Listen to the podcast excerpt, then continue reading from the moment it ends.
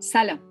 فایزم یا لیلا امروز قسمت دوم رو داریم از اینکه چرا نمی‌تونم خود واقعی باشم؟ چرا نمی‌تونم این ماسک رو بردارم و اون چیزی که درونم واقعا هست رو نشون بدم؟ با صمیم با خود باشین تا در موردش بیشتر صحبت کنم. دفعه قبل گفتم به خاطر اینکه ما در کودکی برای بقای خودمون به دنبال عشق میگردیم خمیرمایی خودمون رو به هر شکلی تغییر میدیم تا عشق پدر و مادر رو داشته باشیم. حتی اگه به همون بگن باید رو دست را بری تا آدم دوست داشتنی باشی. باید چشات اونوری چپ کنی تا من دوست داشته باشم. باید این کار رو بکنی. باید تنبل نباشی. باید خوش اخلاق باشی. باید زرنگ باشی. و قطعا در اکثر موارد پدر و مادر اون چیزی رو که به نظر خودشون بهترین چیزی به ما گفتن. ولی اگر اون چیزی که به ما گفتن مطابق نباشه با اون چیزی که ما واقعا هستیم اون وقتی که عذاب می‌کشیم. مثال مجسمه طلایی رو زدم. مجسمه که از طلا ساخته شده. ولی برای بقاش برای اینکه وقتی دشمن حمله کرده یا شرایط امن نبوده لازم شده روش یه لایه گل بکشن یا یه لایه کاهگل. و بعد سالها گذشته و همه یادشون رفته بوده که زیر اون کاهگل تلاست وقتی که آدم میان تراپی خیلی از اوقات دارن از این مینالن که من چرا تنبلم؟ چرا از این صفتم نمی‌تونم رها بشم؟ چرا اینطوریم؟ چرا اونجوریم؟ می‌خوام از اینا خلاص بشم. انگار آدما با یه فریمی میان. با یه فریم میان و میگن منو اینطوری کن. و کاری که ما توی تراپی می‌کنیم اینه که کم کم آروم آروم لایه های اون کاهگه رو برمیداریم تا اون مجسمه طلایی بیاد بیرون. و وقتی که اون مجسمه طلایی میاد بیرون و بیشتر و بیشتر خودشون نشون میده خیلی از اوقات یه سوگواری بزرگ وجود داره. و اون سوگواری اینه که آخه این مجسمه طلایی توی اون قالبی که مامان و بابا دوستم داشتن و من باور کردم دوست داشتنی بودن از طرف جامعه و همه جا نمی گنجه.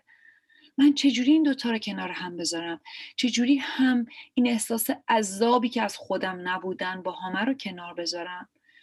و همین که دوست داشتنی باشم. این انتخابیه که خیلی از ما خیلی جا باید بکنیم. یا حداقل فکر می‌کنیم انتخابیه که باید بکنیم. چون فکر می‌کنیم آدما فقط اون مدلی دوستمون دارن. اگه اون طوری که تمام شبکه ها و تمام در واقع فرهنگ ها دارن میگن اینجوری باید بود اینجوری باش دوست داشتنی و موفق باشی. اگه اونطوری نباشم به درد نمی‌خورم. یادتونه توی حرفهای قبلیم خیلی از این گفتم که تمام دردها تمام بیماری ها و مشکلات روانی از این میاد که یه جایی من دارم جلوی زندگی رو بلاک می‌کنم. انگار جریان زندگی به من وارد میشه و من دارم میگم نه نه من راد نمیدم تو. و بعد اینکه اون فشار به این بلاک های من به این سپر فولادین که البته فولادین نیست خوشبختانه برخورد می‌کنه برای من رنج و عذاب ایجاد می‌کنه. بهتون گفتم که در واقع رنج یعنی مقاومت من به تجربه. ولی درد به معنی اموشن خودش می‌تونه اون تجربه باشه. مثلا وقتی من یه عزیزی رو از دست میدم زندگی خواسته که من با تجربه سوگواری روبرو بشم. ولی اگه فکر کنم اگه معنایی که به گریه و ناراحتی میدم این باشه که الانه که افسرده بشم. این اتفاق بدیه. من دیگه آدم قوی نیستم. و و و در اون صورته که دارم جلوی اون احساس سوگواری رو می‌گیرم دارم مقاومت می‌کنم. و اون مقاومت جلوی این جریان محکم زندگی رنج ایجاد می‌کنه. چرا؟ چون من خودمم زندگیم. وقتی که من نمی‌تونم خود واقعیمو قبول کنم یه معنای خیلی عمیقی توش هست. معنیش اینه که من این لحظه حال رو نمی‌تونم قبول کنم. معنیش اینه که من زندگی رو نمی‌تونم قبول کنم. معنیش اینه که شاید به نظرتون کلم جمله گنده بیاد یا اقراق بیاد ولی واقعا معنیش همینه. معنیش اینه که من دستامو من دست به سینه نشستم. دارم میگم زندگی. تو اونقدری که باید خوب و درست حسابی نیستی. من این لحظه رو زندگی نمی‌کنم. زندگی اون یه چیزی کمه الان. یه چیزی سر جاش نیست. یه چیزی باید اتفاق میافتاد یا نباید اتفاق میافتاد. بر همین من پنجه هامو از اون چیزی که باید اتفاق میافتاد یا باید اتفاق نمیافتاد و نمی‌کنم. نمیام تو لحظه حال.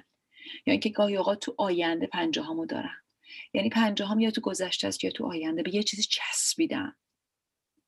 و به, و به خودم و دارم به زندگی میگم. من نمیام تو این لحظه حال. تجربه و رابطه ای که ما با لحظه حال داریم همون تجربه و رابطه ای که با خودمون داریم. همون تجربه و رابطه ای که با زندگی داریم. و همون تجربه و رابطه که با خدا داریم. اگه من دائم در این فکر باشم که الان که اینجا نشستم چرا اینجوریه چرا یه چیزی کمه؟ هی به این فکر بکنم که این کار نکردم اون کار نکردم. چرا فلانی داره این حرفو می‌زنه؟ این چه رابطه من توشم؟ این چه وضعی؟ چرا سلامتم اینطوریه؟ چرا اینجوری کردم؟ چرا اینو به خودم گفتم؟ چرا انقدر آدم تنبلیم؟ و یک عالمه چیزایی دیگه. که هی دارم از خودم می‌پرسم چرا اینجوریه؟ چرا اینجوریه؟ چرا اینجوریه؟ در واقع دارم زندگی رو پس می‌زنم. دارم اون چیزی که لحظه حال داره رو پس می‌زنم. و من می‌خوام بگم تمام کار تراپی و تمام شفاها در لحظه حال اتفاق میافته. حتی اگه لحظه حالی احساسی از تو خالی بودنه. حتی اگه لحظه حالی احساسی از درد یا خشم یا توهی بودنه یا هر فکر دیگه ایه. خیلی از اوقات دلیل اینکه تحمل لحظه حال برای ما در واقع ممکن نیست یا برامون خیلی دردناکه اینه که خودمون رو با فکرامون یا با حسامون اشتباه می‌گیریم. و اون وقته که داریم در ego یا نفسمون گم میشیم. در این مورد بیشتر هفته بعد حرف می‌زنم. بیشتر از این میگم که نقش ego یا نفس در تمام این بازی های خود نبودن چیه؟ ولی خیلی مختصر بخوام بگم در واقع اون ماسکی که ما می‌زنیم اون personality اون ego ماست. و ما یک عمر داریم میجنگیم برای اینکه اون باورهای ego مون رو در واقع زنده نگه داریم.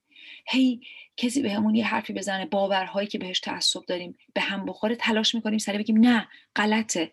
اگه یه نفر یه شرایطی ایجاد بکنه که من توش اگه از خودم دفاع کنم ممکنه به نظر آدم مهربونی نیام یا خودخواه آدم فکر کنم که هستم یا خودم فکر کنم خودخواهم وقت دچار عذاب میشم. اون وقت به خودم میگم آخه من قرار آدم خودخواهی باشم آخه آخه چیکار کنم؟ گیر می‌کنم. تمام بیماری های روانی گیر کردنه. گیر کردن یعنی اینکه زندگی اون لحظه که تو من اومده می‌خواد که من جور خاصی باشم و من دارم وفادار میمونم به یک concept به یک مفهوم به یک باوری از یک گونه دیگه بودن. زندگی داره به من میگه که تو الان عصبانی یه اتفاقی افتاده که تو درت خشم اومده بالا. حد و مرزت توسط کسی شکسته شده یا احساس ترس کردی یه خشمی اینجاست. ولی ego من میاد بالا و میگه که نه من آدم خیلی صبوریم من آدم خیلی خوبیم. من نباید عصبانی بشم اینجا. نباید خودخواه باشم نباید تنبل بشم نباید فراموشکار باشم نباید خنگ باشم نباید شل باشم. نباید نباید نباید. شروع می‌کنم با زندگی جنگیدن. و در واقع با خودم جنگیدن چون منم زندگیم. خیلی از ما فکر می‌کنیم که اون حالت یه حالت خوبه حالتی که من دیگه خوشحالم و همه چی بر وفق مراده حالتیه که من توش دیگه می‌دونم چه جور آدمیم. تصویرم از خودم روشنه می‌دونم هر لحظه چه جوری عکس من نشون میدم. ولی نه. زندگی یعنی ریسک هر لحظه آماده یک ناشناخته بودن. زندگی واقعی زنده بودن واقعی یعنی اینکه اجازه بدم زندگی در هر لحظه به من وارد بشه. در حالی که هیچ وقت نمی‌دونم چی قراره باشه. خوب باشین.